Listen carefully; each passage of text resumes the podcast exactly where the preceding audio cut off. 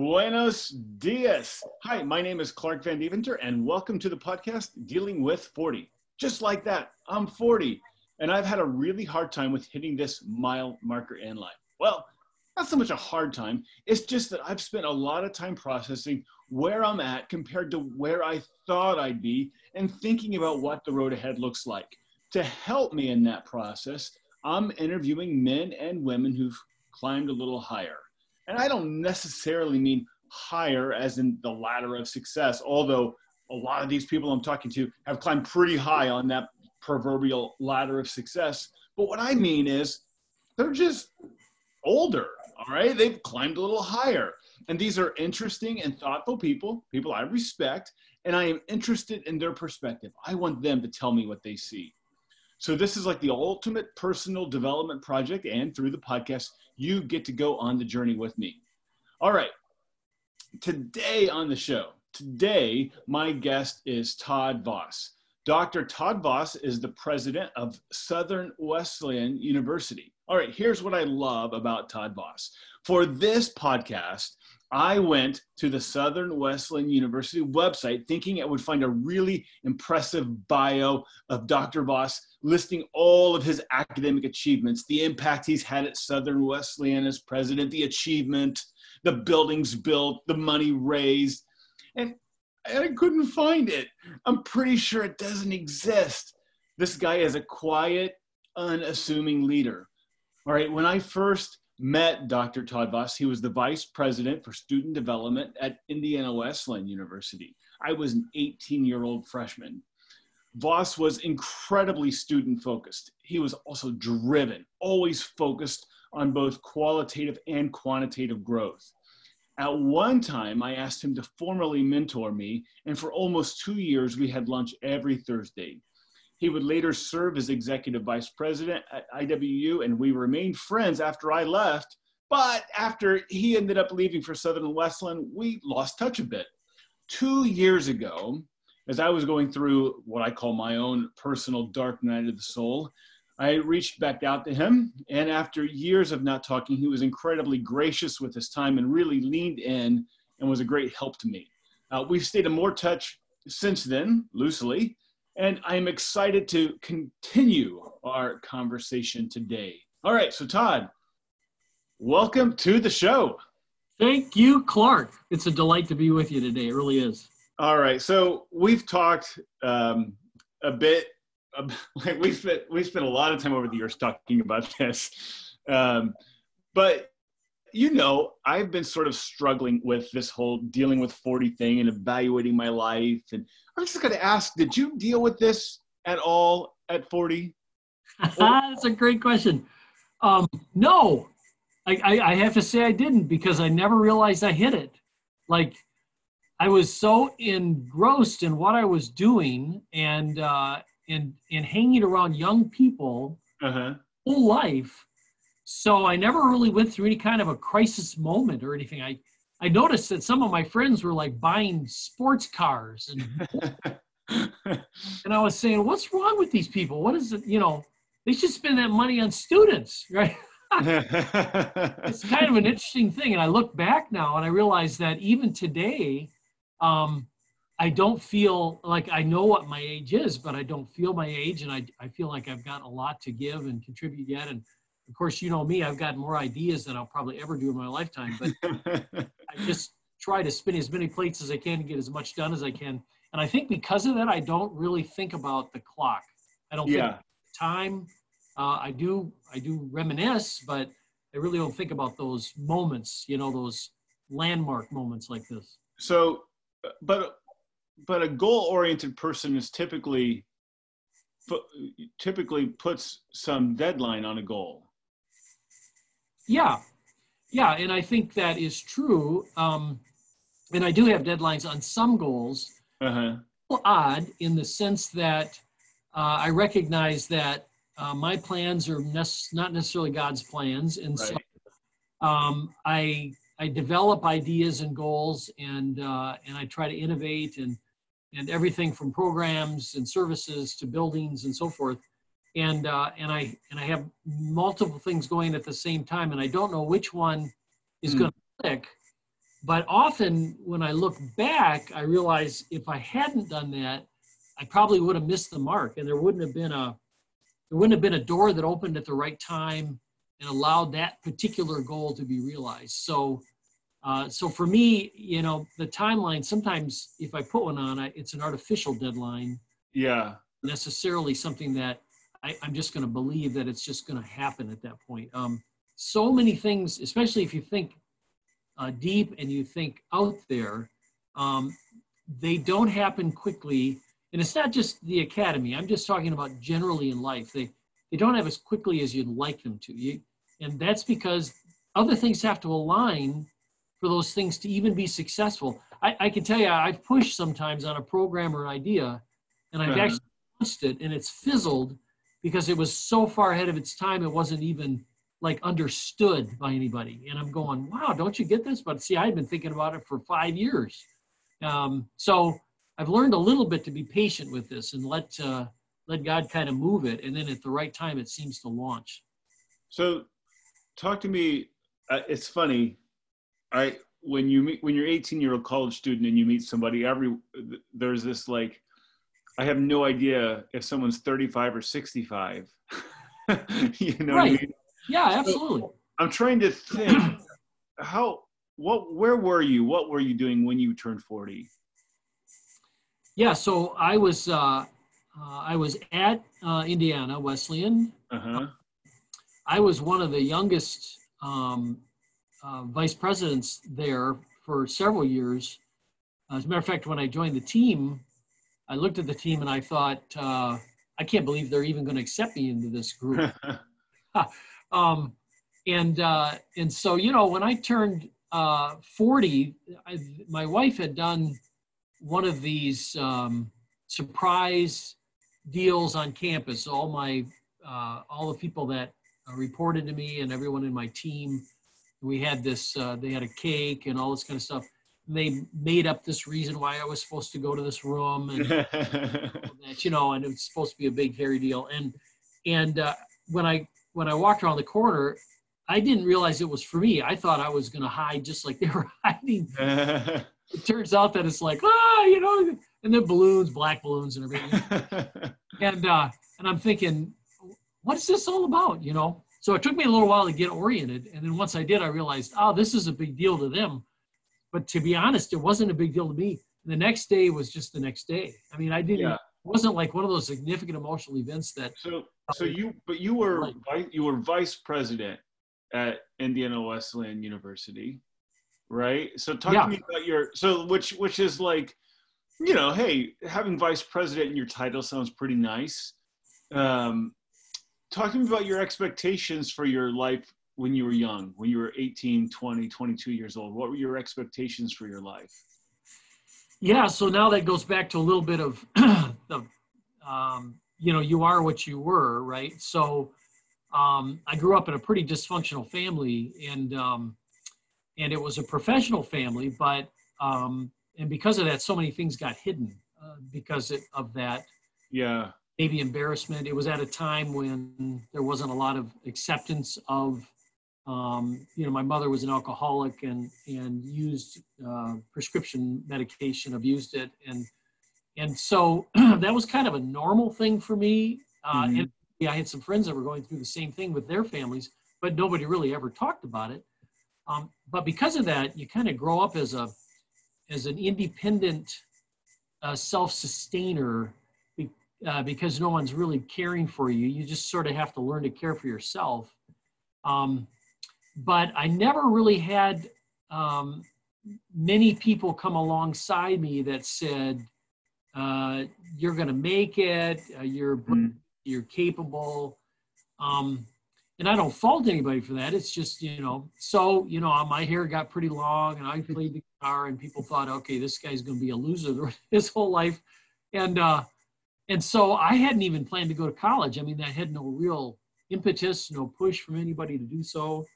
And ended up working then after high school in a distribution warehouse.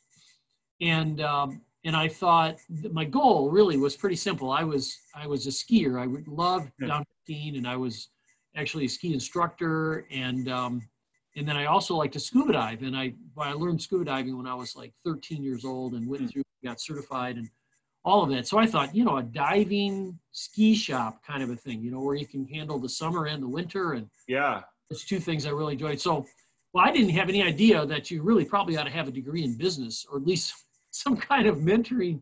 And so I'm trying to make this money at this plant, and I start to talk to people, just like you're doing with this thing you're doing. And yeah, and I said, so what were you thinking when you were young, and how did you end up here? Well, it turned out that everybody else had aspirations, kind of like what I had. Yeah, open your own entrepreneurial shop, business, whatever. And here they were, and they were now 60 years old, still working in the same job at the same plant. Mm-hmm. Scared me to death. I mean, I thought, wow. Oh no, it's not just about making money and realizing your dreams. So you realized you needed to change your trajectory. Oh, huge. Yeah, huge. So, so I quit that. I went to community college my first 2 years and tried to figure out what I was going to do. I discovered I wasn't stupid. When I went to college, I finally started to apply some things, and ended up going to Michigan State University. And from that point on, I really started to have some goals, some plans, some thoughts about what I ought to do. So it's an interesting thing where, you know, when you're young, I don't know, you feel like you're going to live forever, right? So you don't really worry about it much, but boy, when you finally start getting into college and people start asking you questions like, what do you want to do for the rest of your life? And you go, how about tomorrow? Yeah. So interesting, right? But at 40, you're vice president at IWU. You just feel like, man, I've been, I'm where I'm supposed to be. I'm where I've kept putting one foot in front of the other, and this is where those steps have taken me. And you feel good, right?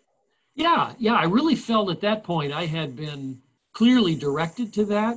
Uh-huh. I was pre-med at Michigan State, psychology major, pre-med minor, and I planned to go to medical school. I worked for a year after I graduated from college at Keebler Cookie Company, and I was an elf for a year, and I went through that whole process of reorganizing myself in terms of, is this really what I want to do in terms of med school or not? And ended up then finally going to grad school in counseling. Uh-huh. And from there, I just got married, and Julie and I were so poor. I mean, we were like, there's poor students, and then there's that. Yeah, mm-hmm. That. When McDonald's had a sale and buy a quarter pounder, get one free, we would buy one and freeze the other one for a future meal. We cut that quarter pounder up into the small sections we could and just take for a time to eat it, because to that was luxury to us. And I kept thinking, there's got to be something better than this. And that's how I got into student life, because they were looking for a resident director. I was a graduate assistant, and Julie had a part-time job. And so I applied, and I got a job as a resident director in quite a large complex. And they gave us an apartment. That's right. Free housing, right? Yes. And meals in the cafeteria. We thought we had hit the big one. I mean, this is something else. But then that's when I fell in love with students, and I fell in love with this whole idea of what developing students is about. And from there, you just don't look back, right? Because you get into that, and it becomes who you are. It's part of your DNA. So when I became a VP, I was a dean at another school, and then I finally ended up in Indiana as the vice president in student life. And that to me was kind of that was it. That's where I was going to be. And love it every day, and impacting students and watching them grow. And when they graduate, you know, you just realize what they were like when they came and what they are now. It's just amazing. So, and that does keep you young too, honestly. It does, because you're always changing and always into that next generational trend. For me, like 40s, I was just like looking, I mean, when I was 35, I wrote down a list of things I wanted to accomplish before I was 40. And the year before my 40th birthday, on my 39th birthday, I'm like looking at the list going, I have a deadline coming up, because this is the way that I look at goals. Like, my goals have deadlines, and there's a certain place I should be by this time. And so for me, 40 became this like very dreaded, oh my gosh, I'm not where I'm supposed to be on the track, right? If I'm running a race, like I was supposed to be at this mile marker by this time, and I'm not there. So I'm just, what I think about you as such a goal-oriented person and such a driven person, to hear you talk about life and aging, totally almost, it sounds oblivious to how much, how old you are. It's just shocking to me. Yeah. So, you know, I can say that I am very goal driven, and right, I know you are. I work hard, but they're not personal goals. They're professional goals, but not my own like trajectory professional. It's for wherever I'm working. So it's, you know, like for example, I have a list in front of me now of the things that I want to accomplish here at Southern Wesleyan, and we just got notification last week of one of them that I wanted to accomplish. I wanted to get us into health sciences, and so we just got accredited for nursing, and it was a five-year project, but it was a professional goal for the institution, and I pour my life into this stuff. So it isn't like I want to build an ark, and that's my personal goal. Right. It's that I want to build this ark for this institution. And so that's why I guess my wife always tells me, you know, everything you do, you seem to be doing for students and for the institution. And, you know, what should you be doing for yourself? That is honestly, Clark, a very scary question. What should I be doing for myself? Because I have poured myself into what I do. It's almost my identity in life because I already have my identity so secured in Christ that I feel like I have been given these tools, and I should use these tools now to honor him in this kind of work. Now you could say, well, what if you were in a secular work? I would still try to do it, but it'd be a lot harder, right? So I can really be myself in this kind of environment and pour into students. So how many hours a week do you work? Yeah, you know, that's a great question. My wife would know the answer to that. It's probably in the range of 12 hours a day, I would guess. Yeah. And then, but I really do Sabbath well. It took me a long time to do that, but I do that well. And Saturdays, I'll often come in for a little while, but not all day.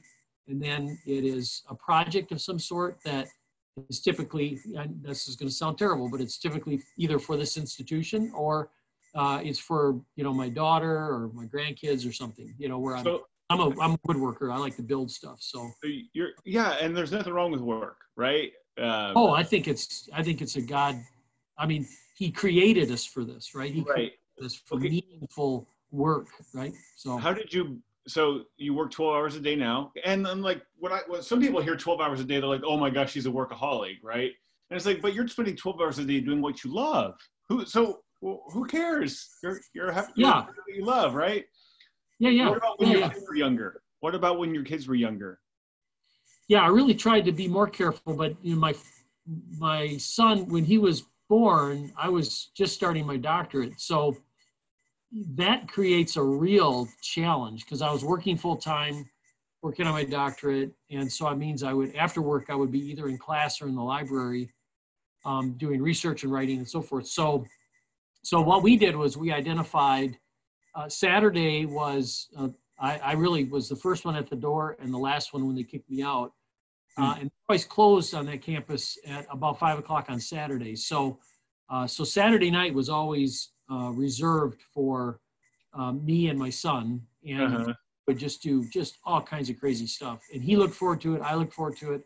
And then Sunday I would do some reading, but I really tried again protect the Sabbath. And then we would always do a picnic or bike riding or something as a family. So, but it comes out of your hide. There's no question. That is probably, as I look back, if I could have redone that, you know, I probably would have tried to spend more time with Julie and my son Matt at that point, but I was so driven to get this thing done because, you know, everyone I talked to was ABD. They were never finishing these things. And I thought, not going to be ADD. I am going to finish this thing. It took me 5 years, but I got it. So we use that phrase a lot. Like, oh, if I could have done it differently, I would have done this. We use it all, like in all these different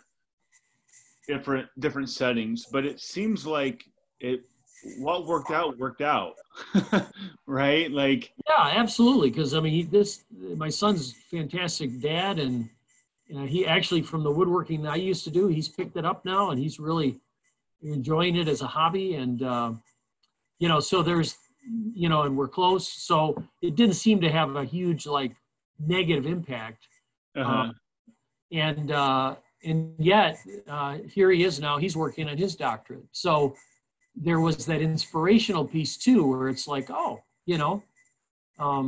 it's in the family now, so I can achieve this too. So, so that gives me a lot of pride for him, All right. So you have always spent a lot of time at work. All right. Whether that was a student, right? Yeah. Or now. So there's that line, nobody says on their deathbed that they wish they'd spent more time at work. Right. But is that a thing, that like whole expression, is that a thing because they spend a lot of time at work? All right. And what I mean, here's what I'm getting at. Is it possible, all right, that if I spend a lot of time relaxing and hanging out and traveling with my family, is it possible that I am going to get to the end of my life and say that I wish I had spent more time at work? Ha! It goes back to the whole conversation of meaningful work. I mean, the work you're doing, is it a calling? Right. Or is it a job? And I do all the hiring here for faculty and administrators and so forth. And I've made that a commitment, because who we hire is the most important decision we make. And I always try to discern, is this person applied to this role because it's a job and they need income, or because they've been called to minister here. Right. Because they've been called to minister, it's no longer a job. Right. It's vocation, and it's calling. So the sense of there's purpose behind this, and I want to be part of the kingdom in that purpose. Now, I'm just one eye or one foot or one hand in that, but if you don't have that eye or foot or hand, the work isn't going to get done, and the kingdom is not going to be advanced. So in my sense, then, I look at work as a ministry and as the way that I'm giving to God back what he has given to me, and the difference in this world for him. So yeah, so is it work then? And so will I look back and say, I should have spent more time with family? No, I can't imagine me saying that.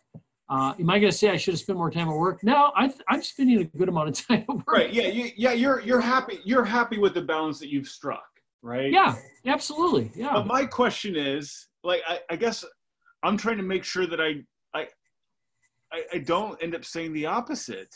Yeah, I hear you. Yeah. So it's funny. I don't even watch sports, but I read sports storylines because I find them interesting. So Kevin Garnett, who is this great basketball player, I remember when he was drafted. He was an 18, 19-year-old kid when he was drafted. And I remember what he said. And I barely watch basketball, but I remember what he said. He said, a terrible thing, potential. A lot of guys have potential written on their gravestone. And I thought it was a neat thing for an 18-year-old person to say when they had just been drafted by the Minnesota Timberwolves. Wow. And sometimes I fear that that's what's going to be written on my gravestone. Potential. I had potential and I never really cultivated it and forced myself to make the most of myself. Yeah. So that goes back to that thing we've talked about before, and that is, are you listening and following what God's asking you to do? Right. Right. Because you're on this earth for a reason. All of us are.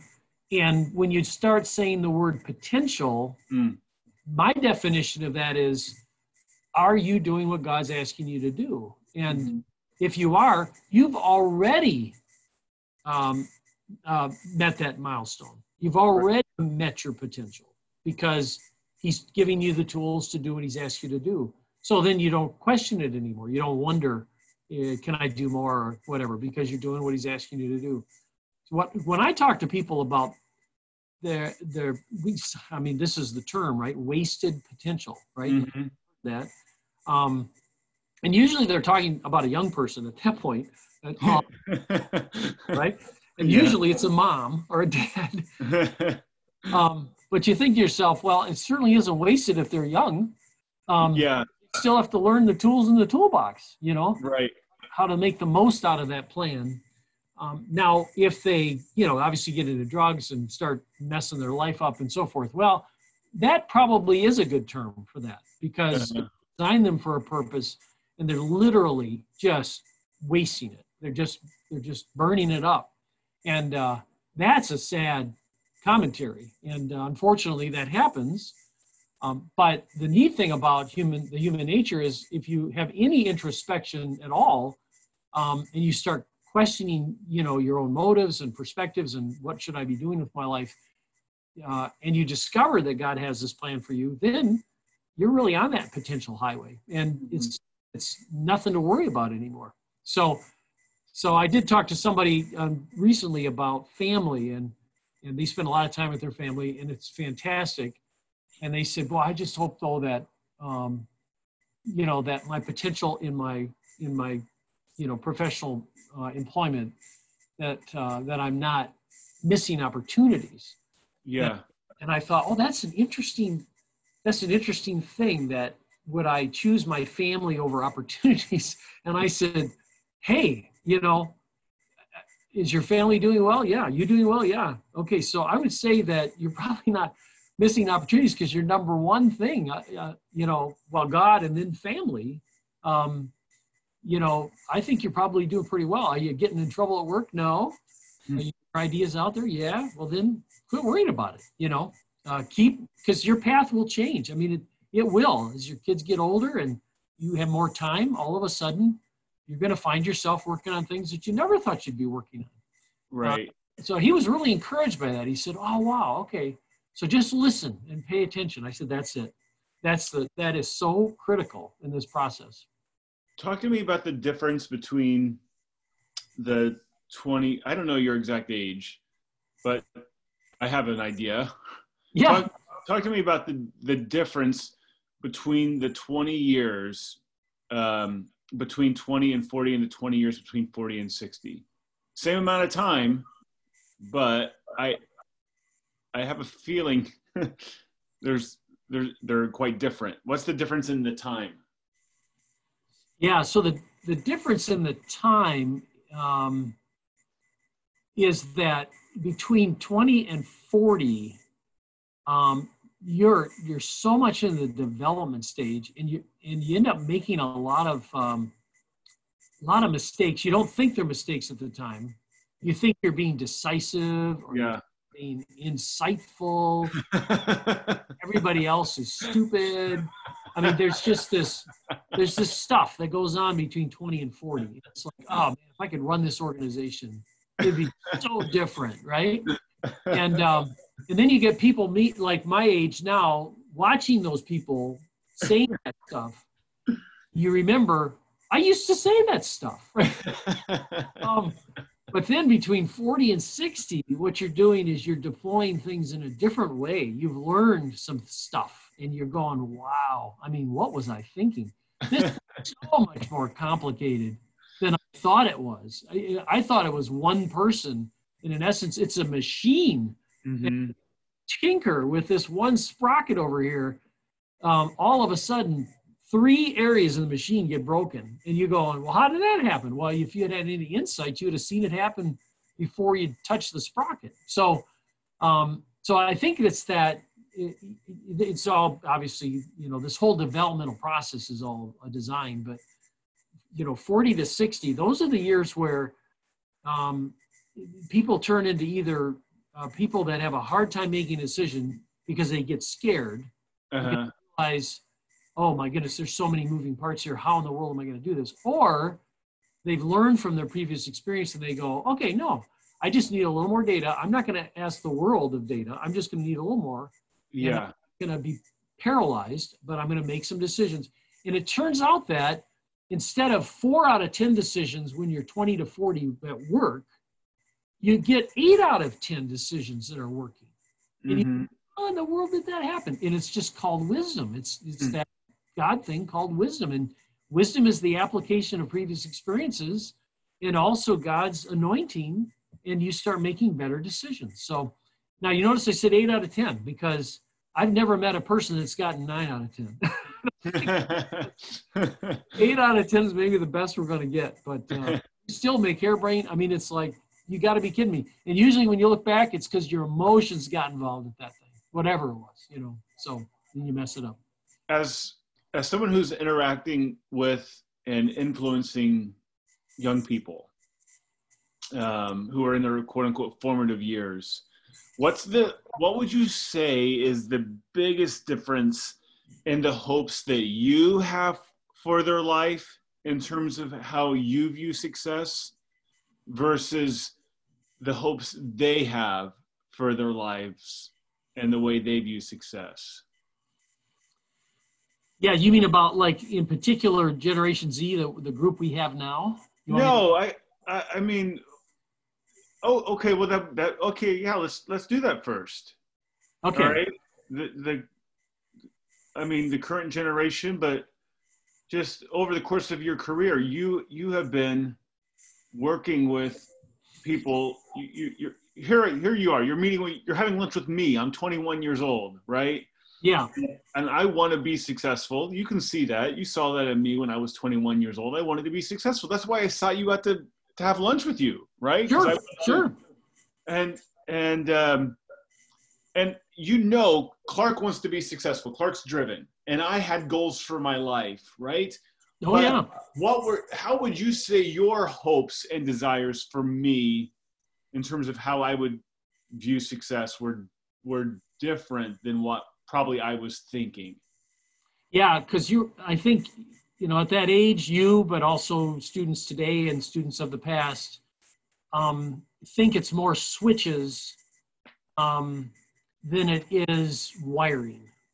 So it's about turning the right switches on to create success versus install the right wiring so that you can have all of these connections and learning that can happen, and then you change. So when I talk to students today, now they're more idealistic today than they were than the past generation was, millennials. But needless to say, they think there are some very quick fixes, and it's that, why doesn't anyone do this? You know, it's just not as hard. And so what I try to instill in them is that, you know, I love that, and I love the idealism, and that's wonderful. And I want you to remain idealistic because colleges are just destroying idealism. They're just destroying young people's ideas. You know, they come in and they say, I want to do an orphanage in Chicago, and I want to make a difference. And you know, faculty and staff on most colleges are just like, okay, pass math. Don't talk to me about the orphanage. Pass math. And it's like, what? And then they don't get, and then they turn into realists. And then suddenly they go, well, I don't know. I mean, there's not much one person can really do. But they also still have these aspirations, and they think, okay, maybe if it's just these switches, I'm just not hitting the right switches. So what I've tried to do is invest in students. Number one, I want to encourage their idealism. I want to encourage them to think big, because if you don't have it big enough, then God can't do it, right? It's just too small. You gotta be big. So I want to encourage the bigness of their ideas. And so that actually is exciting for young people to think that somebody older is telling them, no, don't make it so simple. Think big, think big. And then the second thing I think sort of related to this whole conversation is that Then it's about, and you know it's going to take time. And of course, they hate hearing that, Clark. They just, it's like, oh, you sound like my dad, you know? Time. Why does it have to take time? Because God has got to season you. He has to prepare you. And for him, time is nothing. And you're putting everything into one basket and say, you know, I want to get this done by here, and I want to know these people, and pretty soon, you know, I'm going to own Tesla, you know, I mean, whatever. And so right. Now it just takes, it takes time. And the time is not just the skill set development or the character development, it's the people development, it's the connections. And that's one of the things I always admired about you, is that you were able to start creating connections faster than your skill set. You know, like, wow, you get to know all these people and they love you and they want to help you. But they can only help you when you can help yourself too, right? So this, all these things have to work together for growth to occur. So I answered that very well.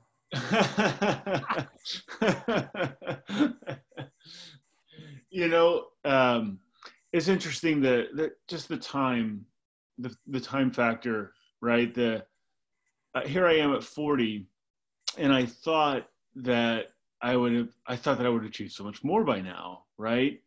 Yeah. But then I'm starting to realize how long life is. That at 40, here I am talking to you. How old are you? 65. You're 65. Like, yep. And I think, oh my gosh, like, and you're working 12 hours a day, and not because you have to, because you want to, and I'm like, wow, I still have some time, right? Like, oh yeah. I think when you're 18, 40 feels like a long way off, and then you're 40 and you're like, wow, I still have another 25 years until I'm the same age as Todd Voss now. 25 years is quite a long time to get some stuff done. Yeah, and more is going to happen in those 25 years that has happened. I'm talking about personal development, professional growth, professional development, and then accomplishment than has happened in the previous 25 years. Well, what I'm really hoping for in all these interviews is that everyone, because I turned 40 in March, I'm really hoping that everyone's going to go, Clark, it was right about the age of 41 that everything came together and everything made sense. Well, things do open up, though. I mean, you know, you're in it's just the perfect age, right? So, and that is so true. When I look back at age 40, man, things were opening up big time. I mean, opportunities. I mean, you're young enough where you can just do about anything, go anywhere, and you're old enough where people believe you can do it. So, it's great. I had a previous interview. Rick Soto said that 40 is the old age of youth, and 60 is the youth of old age. Yeah, that's a great quote. Love that. But yeah, I definitely 40. Yeah, it's funny. The youth is dwindling, I guess. But the I'm the you. I guess I do have a little more wisdom. A little, at least I'm trying to listen more than I used to. There you go. Yeah. I had this experience a while back. It was like 3 times in a week, I realized that the course of action I should have taken on a particular decision, someone had advised me to take that course. So here I am. I look and I realize I've made a wrong decision. I should have chosen something different, and somebody else had actually advised me to take that different path, right? And I had not listened to them because I thought that I was smarter, right? Mm-hmm. And I was like, wow, I should have listened to them, right? Like they were absolutely right. Mm-hmm. And it was like it happening 3 times in one week. It was such this like smack in the face, like, Clark, you need to listen more. At least consider that the thing that someone is saying to you might actually be right. Yeah, that's good. I think, you know, we've talked before about when when you actually begin to celebrate conflict and the negative results of decisions you've made or circumstances that are around you that you knew you had a part in, and there are these sort of negative sides to that. Those are the best ways to learn. I mean, I hardly talk to anybody ever that says, yeah, my life's great and nothing has ever gone bad and I've learned so much from that. I don't think so.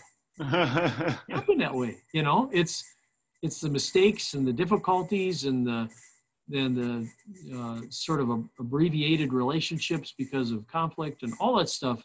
We learn so much about ourselves if we apply it, and then that's how we get seasoned, and that's how we get ready for the next step. So yeah, when people pray for, you know, a smooth life, I think that's going to be a pretty boring one, because you're really not going to grow at all.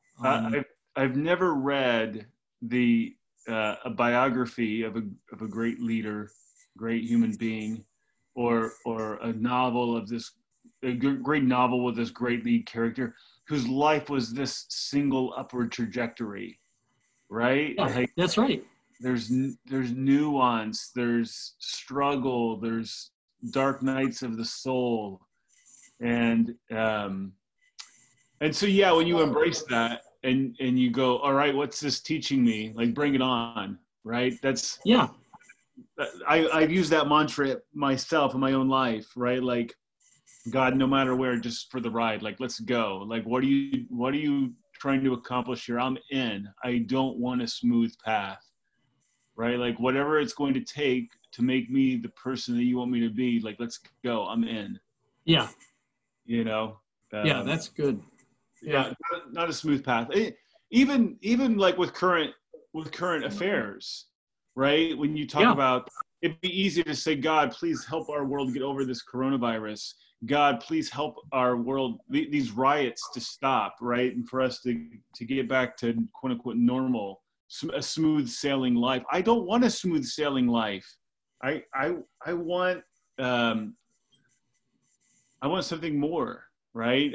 I want whatever it is, Christ-likeness or justice or truth, or to fulfill God's calling in my life, right? Right, yeah. Good sales. Yeah, and because we live in a sinful world, I mean, we're going to have trials and difficulties, and so...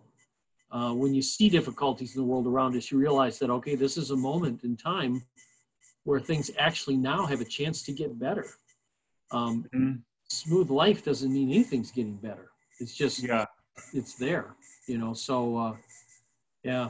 You know, the interview questions I asked Clark, of every candidate that applies here, face-to-face, and I just say, now, I'd like you to tell me about a valley experience in your life. One of those times when you felt completely abandoned by God. Mm. And how did you make it through that, and what did you learn? Mm. And it is amazing to me, the bumps and bruises and things that have happened to people that have made them who they are. And they typically have tears when they tell that story. So I have Kleenex available because I know what happened. But every once in a while, I'll get somebody that will hem and haw and say, I can't think of anything where, and you know what? I don't hire those people. Yeah. I just don't, because they're not going to help our students. They haven't been there. And so so many of our students are coming through already at a young age, trials and difficulties. And I want to make sure that people on this campus have experienced that as well, so that we can walk with our students and not judge them. Right. Is that just like, you want to hire empathetic people? Yeah. Yep. Yeah. Not judgmental people. Mm-hmm. So.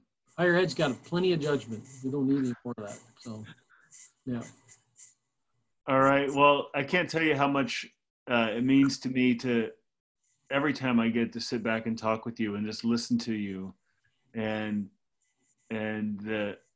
there's conversations that we've had over the years, and there are lines that just stay with me. They just reverberate in my head.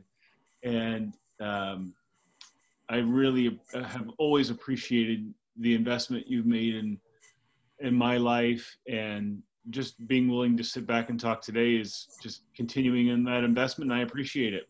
Oh, it's been a delight. It really is so hard to put it into words, but these are the kinds of things that, you know, I guess allow you to center yourself again and recognize how God really is fashioning all of us, right? And it does take people to recognize that. You can't do that in a vacuum. So these are important days, Clark, and 40 is young, so enjoy. All right. Thank you, my friend. All right.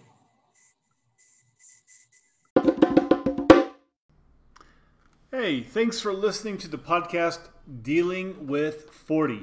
I'd love to hear from you. Seriously, I want to hear about you. All right? Your questions, your issues, your struggles, your answers. All right? What you figured out.